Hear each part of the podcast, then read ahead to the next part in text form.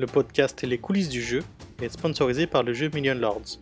Million Lords est un jeu de stratégie mobile massivement multijoueur, disponible dès maintenant pour iOS et Android. Vous pouvez les télécharger directement sur les stores, l'App Store pour iOS et Google Play Store pour Android.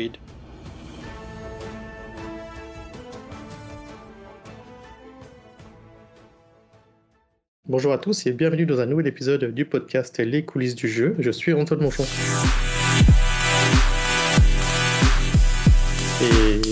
Comme d'habitude, toujours euh, en invité. Oui, non, pas en invité. je ne suis pas vraiment un invité, oui. pardon. Coucou. C'est l'habitude de dire qu'il y a des invités, mais non, tu n'es pas un invité, tu es, à la maison, en fait, c'est chez toi. Je suis à la maison, je suis chez moi, et on n'a pas d'invité. On a Robin Gorny qui est là avec, euh, avec moi chaque semaine. Et, euh, et euh, excuse-moi, hein, je, je, te traite comme un invité alors que et, c'est autant chez toi que chez moi. Donc, toutes mes excuses. Il n'y en a pas d'invité, du coup, c'est ça que je voulais dire cette semaine. On n'a a, on a pas encore trouvé de, de personnes. C'est en cours de discussion. On, essaie de trouver, on a des, personnes en vue. Là, il faut qu'on arrive à les, euh, à les faire venir dans le podcast, qu'on s'arrange euh, pour organiser euh, cet échange. comment vas-tu, Robin? Ben, Ça va super. Et toi? On te fera traiter d'invité. Bon, si les invités sont bien traités, ça va. ça va. Ouais, ça va. De mon côté, euh, un peu fatigué, peu, euh, toujours essayer de, de, tu vois, de, de, sortir de mes cartons là, depuis que j'ai déménagé. Euh, tout remettre un peu en ordre. Ça commence à ressembler à quelque chose, bureau et tout, mon lieu de travail. Mais euh, non, non, c'est un peu, voilà, un peu fatigué. Puis bon, c'est un peu la gymnastique aussi avec avec euh, l'école, euh, la crèche, euh, le Covid, tous ces protocoles un peu dans tous les sens où chaque jour c'est comme si tu jouais à la roulette russe et tu sais pas si ça va être ton tour de tout laisser tomber.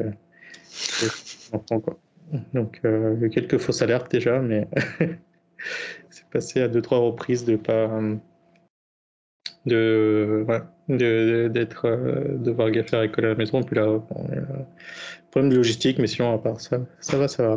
Euh, écoute, on, on, démarre par des petites news Oh non, on démarrer par surtout euh, dire où est-ce qu'on peut nous retrouver pour essayer. Très bonne idée, ouais. Tiens, euh, alors du coup, où est-ce qu'on nous retrouve, Robin? Sur Apple Podcast, sur euh, YouTube, sur euh, Spotify. Ouais, super, c'est ça. Et tu sais quoi, j'ai vu récemment que sur Spotify, tu pouvais noter. Avant, tu pouvais pas mettre de notes sur les podcasts.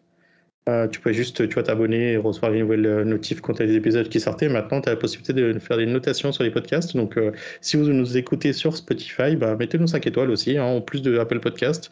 Euh, c'est toujours pareil, c'est surtout pour euh, la visibilité du podcast. Euh, c'est clair que voilà, ne fait pas d'argent avec ce podcast-là. À la base, on l'a fait vraiment pour se faire plaisir.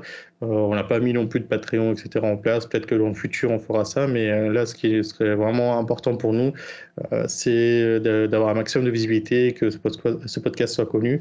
Donc, si vous nous écoutez sur différentes plateformes et que vous avez la possibilité de le noter, faites-le. Et puis sur YouTube, nous, vous abonner à la chaîne. Euh, ça nous aiderait aussi. Et puis des pouces, euh, voilà, pour euh, des pouces en like. Écoutez-nous plusieurs fois, notez-nous sur toutes les plateformes. Abusez du podcast. Et puis, et puis, on est aussi sur Twitter, hein, coulisses du jeu, coulisses au pluriel, pour, voilà, pour échanger avec nous, suivre les dernières actus. Et puis, voilà, si vous voulez nous envoyer des messages aussi, on, on regarde tout ça. Voilà, bonne pratique. Ça, c'est les bonnes résolutions de 2022 de, de changer un peu le, le, la, le format dans l'ordre dans lequel on met, euh, les annonces de là où on peut nous retrouver. On attaque euh, les news? C'est parti, j'enchaîne alors, je, ouais, j'attaque. T'es bien chaud là, vas-y. Une petite news, c'est par rapport à l'E3. Euh, ça fait deux ans qu'il n'est plus maintenu en présentiel. Et donc apparemment pour 2022, il ne sera pas maintenu non plus. Et autre petite info là-dessus d'ailleurs, c'est qu'effectivement, bah, apparemment, l'annulation n'était pas forcément que liée à, au nouveau variant Omicron, parce qu'apparemment déjà avant qu'on qu ait, euh, ait, connaissance de ce nouveau variant, euh, c'est vrai qu'apparemment l'organisation qui, enfin, l'organisme qui organise l'événement, c'était même pas vraiment inscrit encore pour euh, bloquer les dates. Et bon, il y a, je sais pas vraiment le vrai du faux, mais il semblerait qu'en fait, avec les deux ans où en fait le, le 3 s'est arrêté, euh, la plupart des éditeurs, finalement, ils ont trouvé d'autres solutions pour euh, quand même euh, faire la promotion de leur propre jeu, et surtout pour des coûts bien moins onéreux que le 3, en fait. Ouais, c'était depuis quelques années, de toute façon, même avant, le Covid, hein, que c'était en perte de vitesse, hein, le 3. Il y a plein de, de gros acteurs qui n'y allaient plus, même. Tu vois, je crois que c'est Nintendo, ça fait des années qu'ils sont retirés de 3. et ils font leur, ce qu'ils appellent Nintendo Direct et euh, par en ligne quoi, par des vidéos et au lieu de payer des, des, des stands euh, à des prix euh, faramineux, ben, en fait ils font leurs vidéos, ils balancent ça quand ils ont envie, ils contrôlent mieux la com et il y a d'autres acteurs qui ont commencé à faire ça aussi. Donc du coup, bah, ça perd un peu de sa superbe quoi. ça perd en vitesse là le 3. Ouais. Après c'est vrai que bon, je pense que Covid ne doit pas aider parce que forcément ben, les gens se risquent plus trop d'y aller. Euh, là, j'ai entendu, tu sais, en ce moment, il y a le CES. Euh, je crois que c'est à Las Vegas, le CES. Euh, c'est pas forcément du jeu vidéo le CES, mais c'est euh, c'est à Las Vegas. Et en gros, je sais pas si c'est pas un tiers des exposants qui sont pas là, quoi. En fait, c'est vide. Ah oui. Et il y a plein de stands vides qui, en fait, les gens ont annulé à la dernière minute. des exposants, et du coup, ils ont essayé de remplacer ça par des, des trucs peu placeholder, quoi. Tu vois, c'est un peu, euh, voilà, euh, des trucs pas factices, mais euh, je crois que. termine qu'il y ait des choses, mais il n'y a pas grand chose. Ouais, il y, y, a beaucoup d'absents et. Bon, hmm, c'est sûr que c'est toujours agréable ce genre de salon présentiel pour discuter avec les gens, échanger et tout ça. en virtuel, c'est un peu plus compliqué. Hein. J'ai jamais retrouvé encore ces sensations de salon en direct. Moi, tu vois, quand on fait la Game Camp et tout, c'était cool de pouvoir parler avec les gens. Euh, mais en ligne, euh, même des webinars ou des choses comme ça, c'est un peu plus compliqué, je trouve. Tu vois, de, partager, d'échanger. même moi, de mon côté, c'est vrai que j'ai fait aucune conférence en ligne non plus. C'est pas forcément le truc qui plus dur, ouais. C'est plus dur, ouais. Quand tu es dans le salon, tu es là pour ça, tu peux échanger, tout le monde est là pour ça, tu sais, t'es pas occupé, c'est pas, enfin, tu, tu, fais pas ça entre deux rendez-vous, deux réunions, deux tâches, euh, tu es focus sur, sur l'event, quoi. Donc, tu es totalement dédié à ça, as vraiment, là, tu consacres ton temps qu'à ça et c'est des moments du coup un peu plus qualitatifs que euh, des choses en ligne où euh, bah, il faudrait le faire aussi, se dire, bah, là, on, on s'octroie que du temps pour euh, faire un event en ligne, mais moi, je pas trop à le faire encore. C'est ça. Puis t'as pas les rencontres un peu aléatoires que tu fais quand tu vas en présentiel Ouais, c'est sûr, hein, c'est sûr. Ouais. Ça n'a pas du tout les mêmes impacts. Mais il faut peut-être trouver une solution. Tu sais, avec le métavers et tout, il y a peut-être des choses à faire là-dessus. Peut-être. Euh, ok, super. Ouais, merci pour les trois. Mais je pense qu'il y a d'autres salons aussi hein, qui vont euh, avoir ce genre de d'impact. Euh, on n'a pas parlé de Gamescom, on n'a pas parlé de, ouais, du Tokyo Game Show, enfin d'autres salons du type, du même type qui vont sûrement pas être en présentiel non plus encore cette année, quoi. C'est un peu risqué parce qu'effectivement, si les gens tombent malades, qui finalement viennent pas, mm. ça va forcément des trop, oui. Euh, ouais. Est-ce que tu veux enchaîner sur une autre news Je veux enchaîner sur une autre news. Allez. Alors, c'est l'éditeur Tech2. Qui, Tech2, c'est euh, celui qui a édité euh, GTA, Red Dead, Red Dead Redemption, ouais. qui vient de racheter le studio de jeu mobile Zynga mm. pour la maudite somme de 12,7 12, milliards de dollars c'est énorme. En fait, ce qui, est, ce qui est dingue, c'est que. je crois qu'il y avait. Euh, c'est quoi C'est Supercell qui avait été racheté par Tencent à 10,2. T'avais ouais. Bethesda, pareil, racheté par Microsoft à 7,5. Et là, c'est vraiment la plus grosse somme qui a été dépensée. Mm. Surtout que à la base, Zynga, ça a été créé, je crois, en 2007. C'était surtout. Euh, enfin, c'était connu avec, par euh, Farmville, Zynga Poker. C'était un peu mm. des jeux sociaux, tu sais, pour. qui utilisaient un peu Facebook pour pour améliorer un peu la façon de. Enfin, pas pour tester un peu les. Jeux sociaux, quoi. Ce qu'on appelle. jeux sociaux, voilà. Social gaming, mais ouais, clairement, enfin, moi, j'avais. Enfin, c'est dingue, quoi, tu vois, quand on en parlait un peu en off, mais euh, tu te dis Bethesda à la base de sa valorisation, alors qu'ils font des jeux triple A, mais tu vois, hyper quali, hyper polish et tout, ils sont beaucoup moins valorisés parce que voilà, leur achat à 7 milliards, bon, c'est cool, hein, c'est euh, pour eux, mais c'est quand même euh, presque deux fois moins que euh, ce que ce qu'a été racheté euh, Zynga par, par Tech2. Quoi. C'est vrai. Après, peut-être aussi qu'ils mettent beaucoup moins de moyens et tu produis beaucoup plus de contenu aussi, avec le genre de jeu qu'ils font. Oui, mais, c'est beaucoup plus rentable aussi. c'est beaucoup plus rentable, c'est vrai. Et d'ailleurs, ce qui est aussi étonnant, c'est quoi depuis, depuis 2013, ils sont aussi en perte de vitesse en fait, parce que Je crois qu'il y avait un espèce de phénomène où tous les gens avaient ras-le-bol d'avoir 10 notifications par jour pour venir jouer à Farmville. Ah, pour Zynga, tu parles? Pour Zynga, oui. En fait, ouais, mais en fait, il y a eu vraiment des, une sorte de montagne russe dans l'aventure Zynga. Euh, au début, ils ont démarré, ça a été vraiment, tu vois, le, une ascension euh, fulgurante de, la boîte, de leurs jeux. Enfin, tout le monde s'y a mis. Enfin, c'est l'âge d'or des jeux Facebook. Et euh, il y a eu vraiment, vraiment une grosse activité. Ils avaient, ils avaient euh, recruté à tour de bras, je me rappelle. Enfin, je connaissais plein de gens chez Singa. Enfin, même moi, je crois que j'ai dû postuler chez eux et tout pour pouvoir travailler. bon, j'ai jamais été pris, hein, mais c'était c'était des années. Et, et ah, tu vois, c'était avant que je rejoigne Chita Chocolate, même. Tu vois, je, commencé à chercher même des stages et tout chez Zynga. Et, et le truc, c'est que en fait, à un moment donné, quand ça s'est un peu essoufflé, le côté euh, social gaming, ils n'ont pas pris tout de suite le tournant des jeux mobiles, Zynga. Euh, je ne sais pas pour quelles raisons, ils ont un peu traîné pour partir sur du mobile euh, tablette. Et, donc, ils, ont commencé un peu, ouais, commencé un peu à se casser la figure. Et après, ils ont su rebondir. Ils ont fait plein d'autres jeux, ils ont, bien repris le, coup là, sur les jeux mobiles et tout ça. Euh, et ils ont, enfin, tu vois, ils ont réussi à sortir de la tête de l'eau. Et, euh, maintenant, bah voilà, maintenant ils, ont, ils sont par, par Tech2. Donc, euh, c'est, je crois que Tech2, ils n'avaient pas encore. En fait, tu vois, tous les gros, tous les gros studios AAA ont une division mobile un peu free bah, Ils commencent tous à en avoir une, effectivement. Et là, c'est vrai que Tech2 n'avait pas. Et d'ailleurs, je crois qu'ils estiment pour, en fait que la partie mobile de leur de leur activité, elle représenterait 50% de leur revenu brut en 2023. c'est l'estimation qu'ils en font. Ouais, ça, ça, ça m'étonne pas, sachant que, ouais, voilà, tu vois, as, par exemple, Activision Blizzard, eux, ils ont euh, King. c'est King, c'est Candy Crush et tout ça. Maintenant, c'est Activision Blizzard, donc euh, là, c'est la même famille. Euh, bah, Zynga, maintenant, bah, c'est euh, Tech2. Euh, Ubisoft, ils ont leur truc en interne, mais ils n'ont pas vraiment de division externe. Tout le monde est associé un peu, euh, tu sais, euh, Gameloft avec Ubisoft, mais c'est vraiment deux entités différentes, quoi. Il n'y a pas de rachat, il n'y a pas de part. Ubisoft a vraiment sa, sa division mobile en interne. avec plein de studios qui sont un peu satellites, mais voilà. ils avaient racheté quand même Ketchup hein, pour les peurs casual Ubisoft. Donc, ils ont quand même. Euh, Vous avez quand même racheté aussi. ils ont quand même racheté des choses.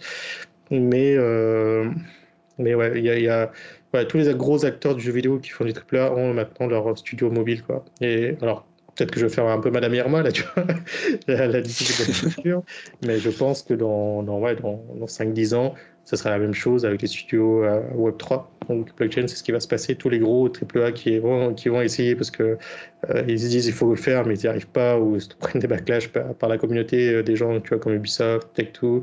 pas, si, c'était Stalker, je sais pas qui c'est. c'est pas Tech2, Stalker. ou tu vois, tout le monde, Square Enix, etc., qui se prennent tu vois, des backlash à cause de, des annonces sur sur le, côté NFT. Euh, en fait, l'astuce, ben, tu vois, c'est que bah, tu, tu rachètes un gros studio qui a fait ses preuves dans quelques années et, euh, c'est le jackpot, quoi.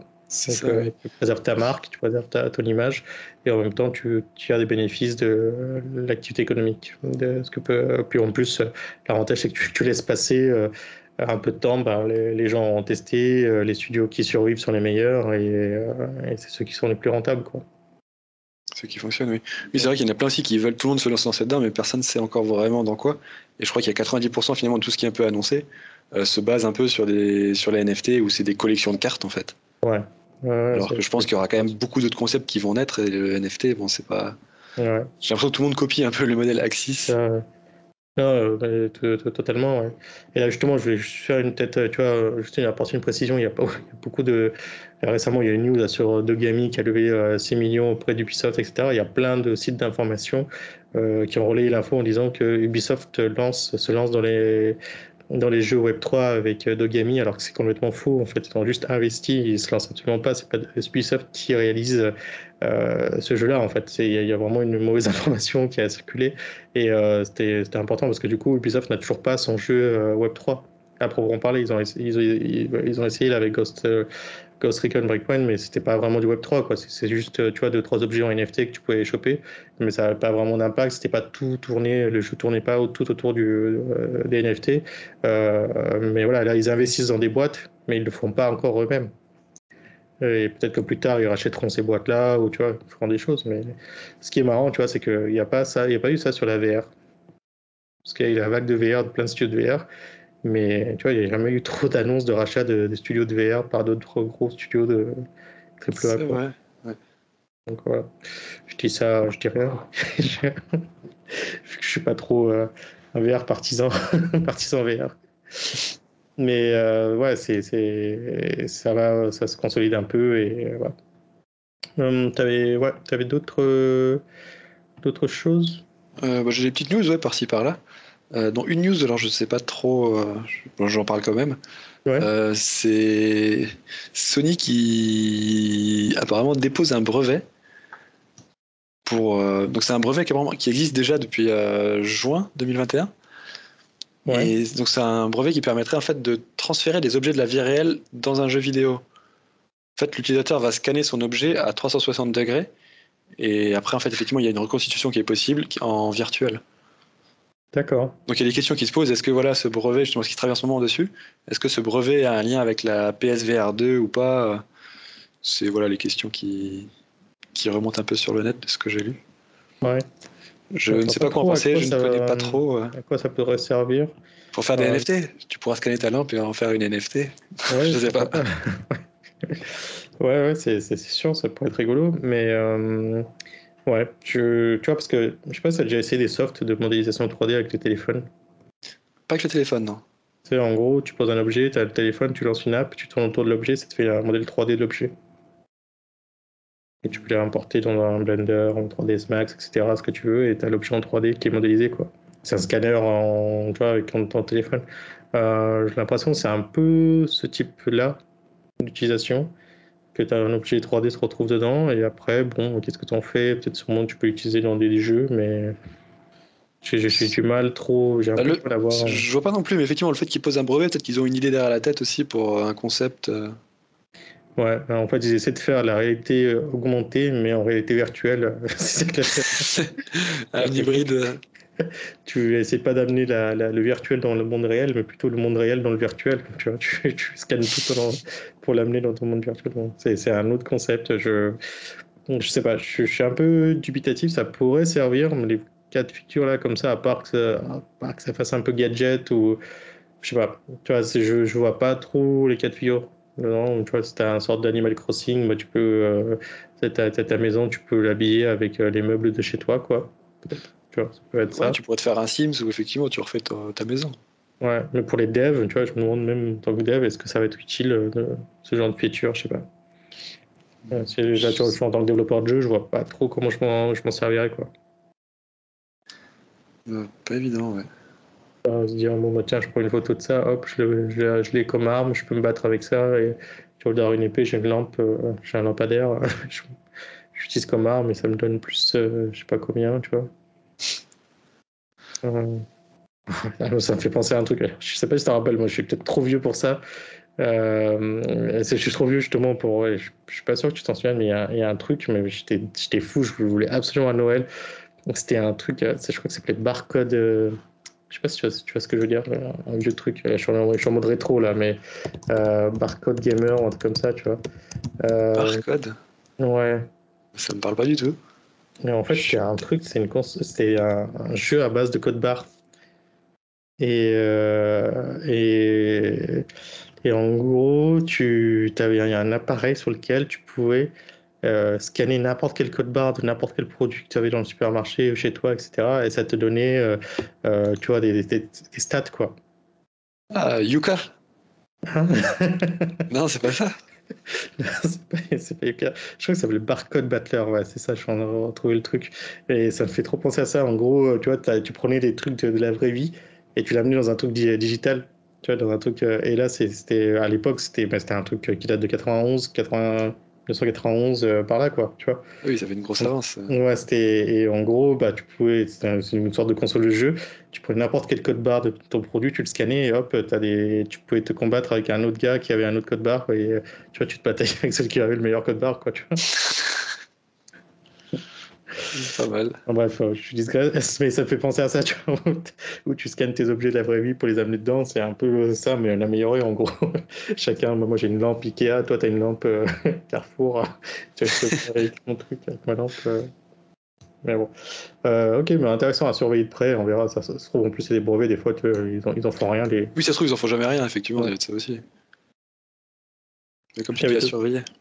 Euh, des news, euh, bon, des petites news. Il y en a une, c'était bon, un petit article sur le site de la FJV sur les jeux freemium. Donc le titre, N'oublions pas les bases d'un bon game design. Et je trouve ça assez intéressant à lire, justement, parce que c'est vrai qu'on voit énormément de jeux free-to-play sur le marché et donc qu'on en fasse ou pas, de se reposer un peu les bonnes questions parce que c'est vrai qu'à la base le, le gameplay c'était au cœur des jeux. Avec les jeux free-to-play, finalement le gameplay on le met un peu de côté mm. et on se concentre sur des features pour justement euh, avoir des utilisateurs rapidement, euh, garder les utilisateurs à court terme, à long terme, à très long terme, euh, monétiser, leur donner envie de chaque fois d'acheter du nouveau contenu. Et finalement avec tout ça, bah, on oublie un peu le cœur du gameplay. Donc là, il, avait, il proposait quelques questions à se poser pour savoir si on est dans ce cas de figure. Et si jamais on est dans ce cas de figure, quelle solution apporter en fait Donc là, pour euh, résumer, il proposait bah, la construction de défis, la personnalisation, la narration et la compétition. Sachant que voilà, tout ça, chaque fois, c'est plus ou moins adapté aussi en fonction du type de jeu. Si c'est mm. pour de l'hyper casu, du mid-core, du hardcore. Ouais, mais après, un peu tous ces travers de, jeux euh, free-to-play, enfin, ça s'adresse beaucoup à ça, hein, j'imagine. Euh, c'est que tu as, quand même la plupart des jeux qui marchent, tu as un cœur de gameplay assez fun, quoi. Tu vois, assez fun, ouais. Euh, et après, bah, tu as toute une partie qui est un peu brodée autour de ce cœur de jeu, qui est des fois bah, un peu plus compliqué à, à, gérer parce que, bah, en même temps, il faut gagner de l'argent, mais en même temps, il faut pas, faut pas trop frustrer les joueurs.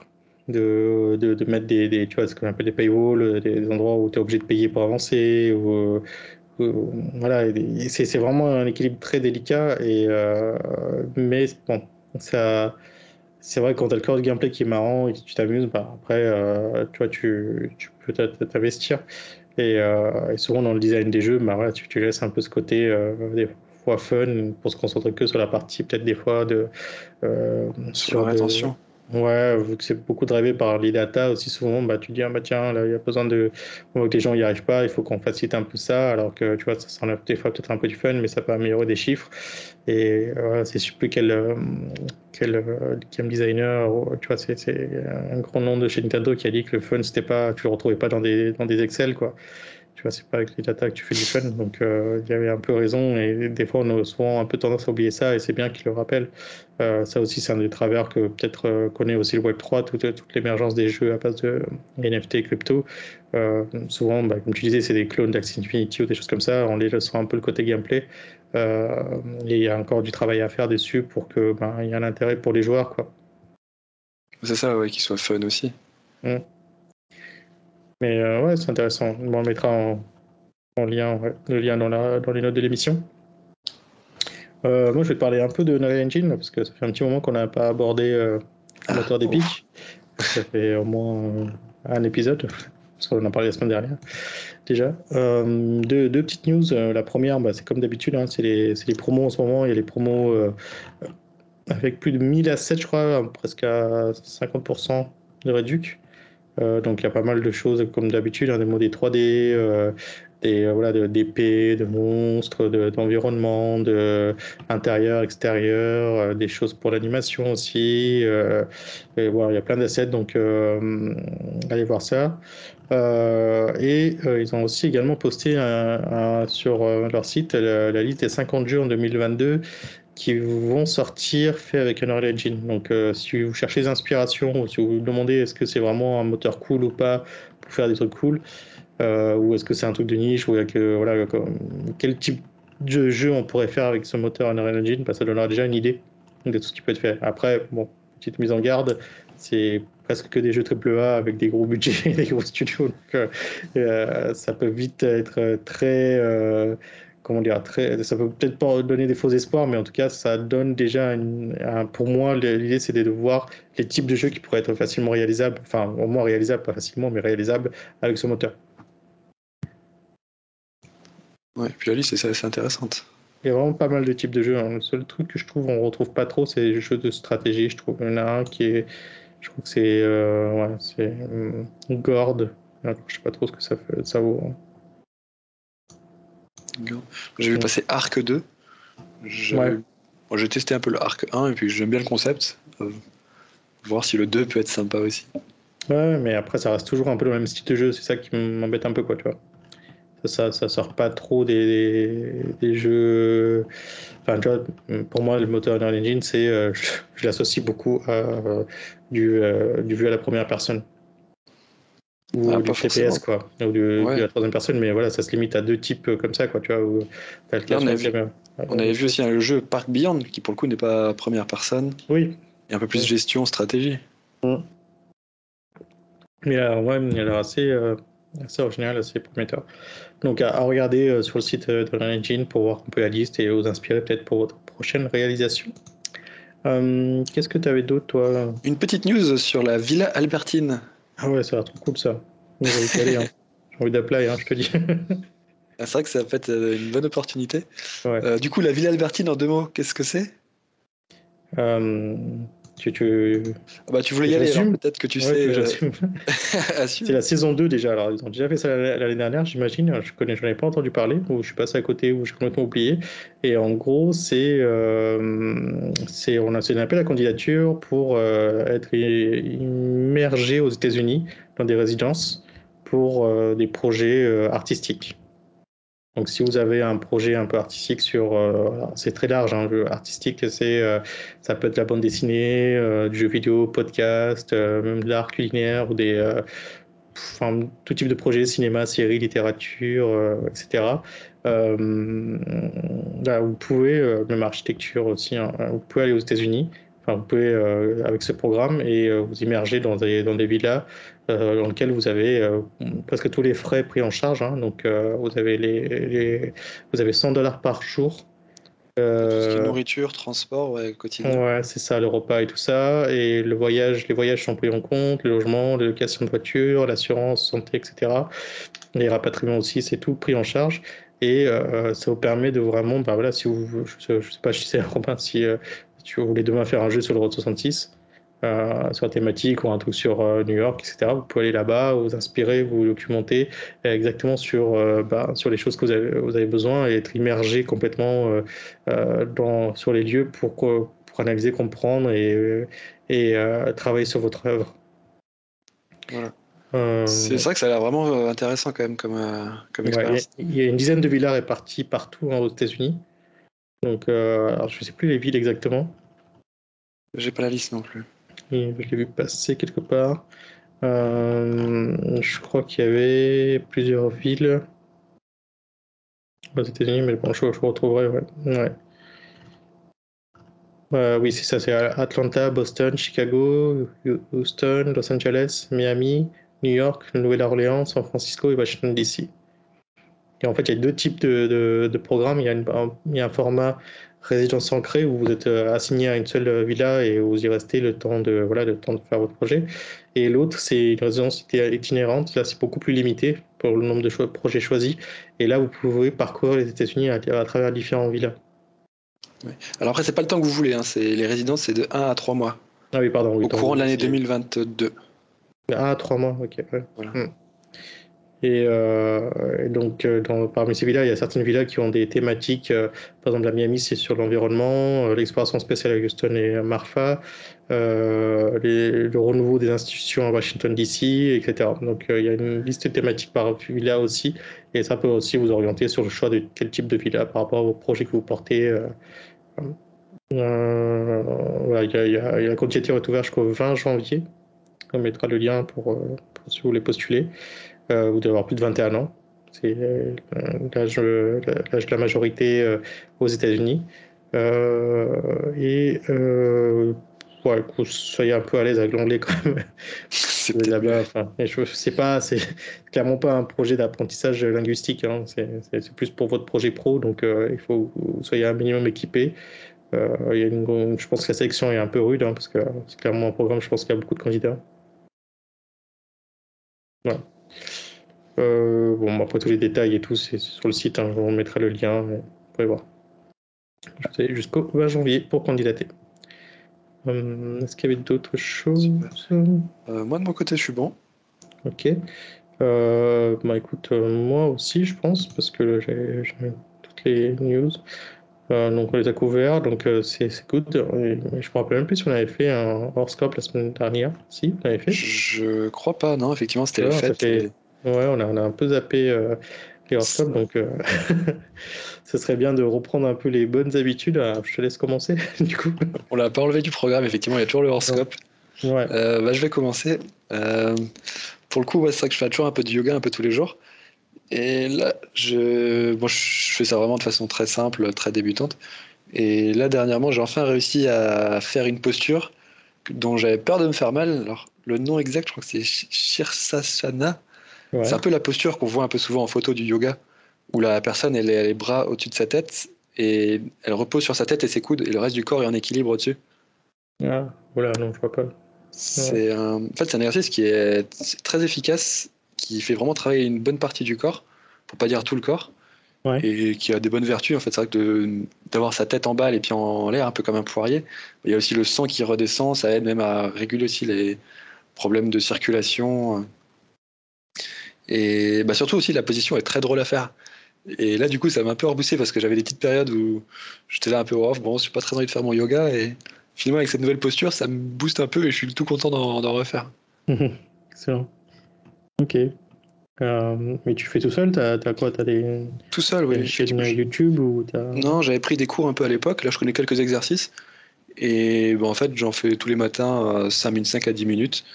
Et bon, souvent, je faisais un peu les mêmes exercices. C'est ça qui me, qui me gonflait un peu et qui me, je trouvais ça pas très fun. C'est pour ça que là, de faire des nouvelles postures, bah, moi, ça change un peu pour pas répéter tout le temps les mêmes euh, exercices. D'accord. Mais pas de chaîne, pas enfin rien, vraiment tout seul euh, dans mon coin. Ouais. Euh, ça marche pas. Bah, moi, écoute, moi de mon côté, bah, c'était beaucoup bah, voilà, dans les cartons et tout, mais voilà, ça, ça, commence à avancer petit à petit. Mais bon, j'ai eu le temps de finir Casa del Papel, je me suis rendu compte, là, tu vois, en, cherchant des sujets pour la section horoscope, que j'avais même pas fini encore euh, Squid Game. Donc, euh, tu vois, ah oui. la prochaine, la prochaine étape. J'avais commencé, mais. Et du coup, on a un peu laissé ça de côté. Je sais pas pourquoi on s'était mis à Casa del Papel euh, alors qu'on n'avait pas fini Squid Game. D'habitude, on finit les saisons tu sais, avant de passer à autre chose, mais là, ça sera l'occasion de se remettre dessus. Parce que je commençais The Witcher, mais bon, clairement, c'est pas, pas trop ma tasse de thé. Hein. Enfin, le rythme est vraiment trop long et, et un peu énervant, je t'avoue, euh, l'acteur euh, de The Witcher, quoi. C'est, je crois, très vite. Ouais, j'ai pas osé tester non plus celui-là. Ouais, mais vraiment d'écouter des Superman. c'est celui qui joue dans Superman, Henry Cavill. Je sais pas si tu vois, euh, le, euh, le truc de Superman, de bah, les derniers Superman, quoi. je, suis pas sûr de les avoir vus.